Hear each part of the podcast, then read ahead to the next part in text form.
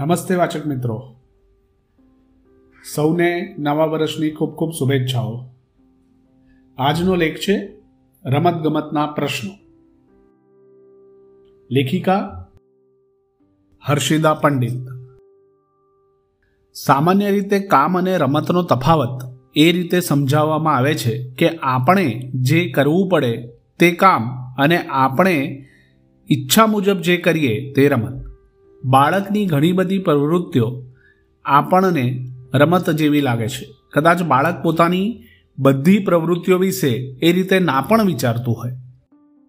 બાળક ઘરમાં કંઈ કામમાં રોકાયેલું ન હોય, શાળામાં કે વર્ગમાં ન હોય કે ઊંઘતું ન હોય, ત્યારે રમ્યા સિવાય બીજી કઈ પ્રવૃત્તિઓમાં ગૂંથાયેલું હોય છે?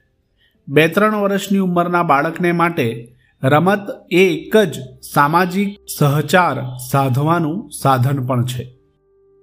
ઘણા મા બાપને આ બાબતનો આટલો સ્પષ્ટ ખ્યાલ હોતો નથી. એટલે પોતાનું બાળક આખો દિવસ રમ્યા જ કરે છે, રમકડામાં જ મગ્ન રહે છે, ગમે તેવા બાળકો સાથે રખડ્યા કરે છે, કંઈ કામ બતાવીએ તો કરવું ગમતું નથી, રમતમાં ખાવા પીવાનું ભાન રહેતું નથી, એવી અનેક જાતની ફરિયાદ મા બાપ કરતા હોય તેવું જોવામાં આવે છે.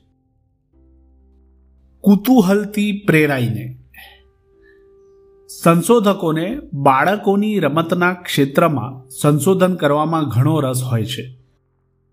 અને મોટાભાગના લોકોને નિરર્થક લાગતી બાળકની રમતવૃત્તિ વિશે સંશોધકોના અવલોકનો આપણે માટે ઘણા અગત્યના છે. ખૂબ જ નાનું બાળક પોતાના હાથ પગ ઉછાળીને રમતું જણાય છે. અવાજ કાઢતું થાય, પછી કિલકારીઓ, કૂદકા, ઉછાળા અને ચાલતું થાય ત્યારે આજુબાજુને દુનિયાને પારખવાના કુતૂહલથી દોરવાઈને વસ્તુઓને અડકવામાં, તોડવા ફોડવામાં, ઉપાડવામાં એને રસ પડે છે.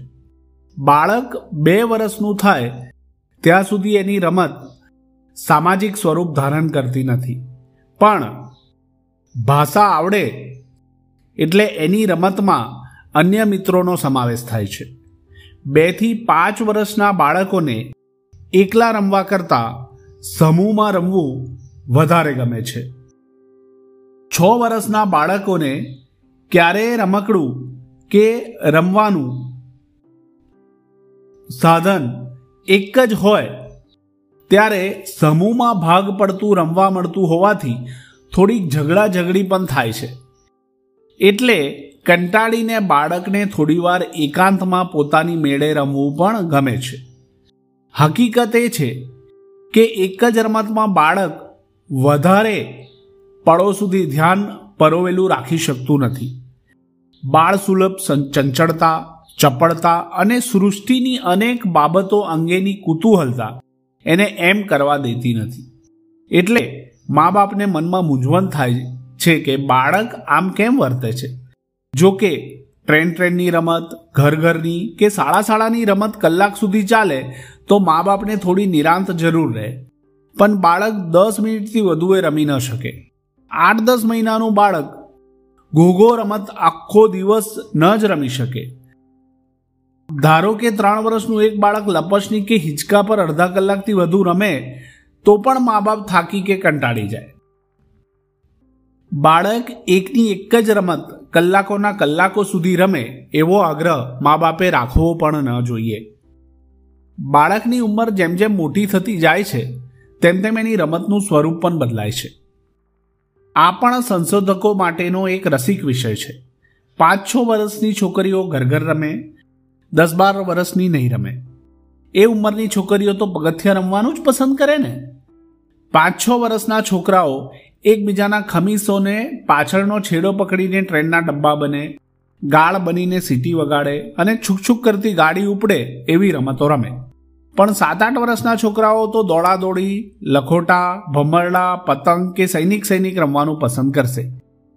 કેટલાક બાળકોને ઘરમાં રમી શકાય એવી રમતો જ રમવી ગમે ને કેટલાકને ખુલ્લી જગ્યામાં રમાતી હોય તેવી રમતો રમવી ગમે. બધાએ બાળકોને સાત તાળી, સંતાકુકડી થપ્પો ખોખો કે હુતુતુ રમવાની ફરજ ન જ પાડી શકાય. કેટલાક બાળકોને ઘરમાં રમાતી ટેબલ ટેનિસ, પાના કે કેરમ જેવી રમતોમાં જ રસ પડે એવું પણ બને. તો ચિંતા ક્યારે કરવી? મનોવૈજ્ઞાનિકોનું એવું માનવું છે કે જો બાળકનો રમતનો શોખ અનિયમિત પ્રકારનો હોય, તો સહેજ ચિંતા કરવા જેવું ખરું. એટલે કે, જો એક બાર વર્ષનું બાળક એના સમવયસ્ક મિત્રો સાથે નવી રમતો રમી ન શકે ને હંમેશા એનાથી ખૂબ નાની વયના હોય એવા જ બાળકો સાથે રમ્યા કરે, તો એનો વિકાસ રૂંધાય. કારણ કે એનામાં પોતાની ઉંમરના બાળકો સાથે રમવા જેટલો આત્મવિશ્વાસ ન આવે. કદાચ પોતાની ઉંમરના બાળકો એને ડરાવ્યા કરે કે મારઝૂડ કરે કે તો એના મનમાં કાયમ માટે ભય પ્રવેશી જવાની પણ સંભાવના ખરી. એ સૌથી બીતું રહે તો બધા એને ખીજવ્યા કરે, એના પર દાદાગીરી કરે, જો હુકમી કરે અને પછી કાં તો એ ચીડાઈ જાય અને કાં તો એ રડે. આ બંને પ્રકારનું વર્તન મિત્રો જીતવામાં મદદરૂપ નીવડે નહીં. અને આમ થવાથી બાળક એકાકી બની જાય અતડું બની જાય, એના મનમાં લઘુતા ગ્રંથિ પ્રવેશી જાય. ઘણીવાર એવા બાળકો પણ જોવામાં આવે છે કે જેમને રમકડામાં રસ હોતો નથી. એમની પાસે રમકડા હોય જ નહીં કે રમકડા કદી પણ રમવા જ ના મળ્યા હોય, તો એમાં રસ ન જાગ્યો હોય એ પણ સ્વાભાવિક છે. પણ જેની પાસે પુષ્કળ રમકડા હોય, એવા બાળકોને પણ રમકડામાંથી રસ ઉડી જાય એવું બને ખરું. પુષ્કળ રમકડા હોવા એટલે માલિકીપણાની ભાવનાને સંતોષ મળે એટલું જ. બાકી મા બાપે મનોવૈજ્ઞાનિક દ્રષ્ટિએ જ પસંદ કરીને રમકડા ન પણ ખરીદ્યા હોય. ઘણીવાર મા બાપ પોતાના બાળકો સાથે બહુ સમય ન ગાળી શકતા હોય, ધ્યાન ન આપી શકતા હોય, તો પણ પોતાના દોષની લાગણી ઢાંકવા માટે રમવાની મોંઘી ચીજોનો ખડકલો બાળકો સામે કરી દેતા હોય છે. બાળક ચાર વર્ષનું હોય અને આઠ વર્ષનું બાળક રમે તેવા રમકડા હોય. બાળકને ચાવી ફેરવતા ન આવડતી હોય, ત્યારે એના એના હાથમાં ચાવીવાળા હરતા ફરતા ગતિવાળા રમકડા મૂકી દેવાની ભૂલ ઘણા મા બાપ કરે છે. અને એ અજાણતા પણ થઈ જાય છે. ઘણા મા બાપને મન મોંઘું રમકડું એટલે સારું રમકડું, એવો પણ ખ્યાલ હોય છે. વધુ રમકડા ખડક્યા એટલે બાળક વધારે સુખેથી રમ્યા કરશે. ને મોટાઓને હેરાન ન કરે એવી અપેક્ષા રાખવી પણ વ્યર્થ છે. થોડાક ચોકડા, દડા કે મકાનો બાંધવાના નાના નાના સાધનોથી વિશેષ બાળકોને કંઈ જોઈતું નથી. લાફીની અંદર રંગ કે સુગંધ મેળવીને તૈયાર કરીને આપવામાં આવે તો બાળકો તો રાજીના રેડ થઈ જાય છે. લાલ બત્તી કેટલાક મા બાપ એવા વિચિત્ર હોય છે કે બાળકોના રમકડાથી પોતે રમે અથવા બાળકો પોતાની સાથે જ રમ્યા કરે તેવો આગ્રહ સેવે. અને પોતાનું મનોરંજન કરવા બાળકોનો નિર્જીવ રમકડાનો જેમ ઉપયોગ કરે. આ બધા વર્તન સામે લાલબત્તી ધરવાની જરૂર છે. બાળકને પોતાની ઉંમરની સાથી સાથે જ રમવા જોઈએ જ.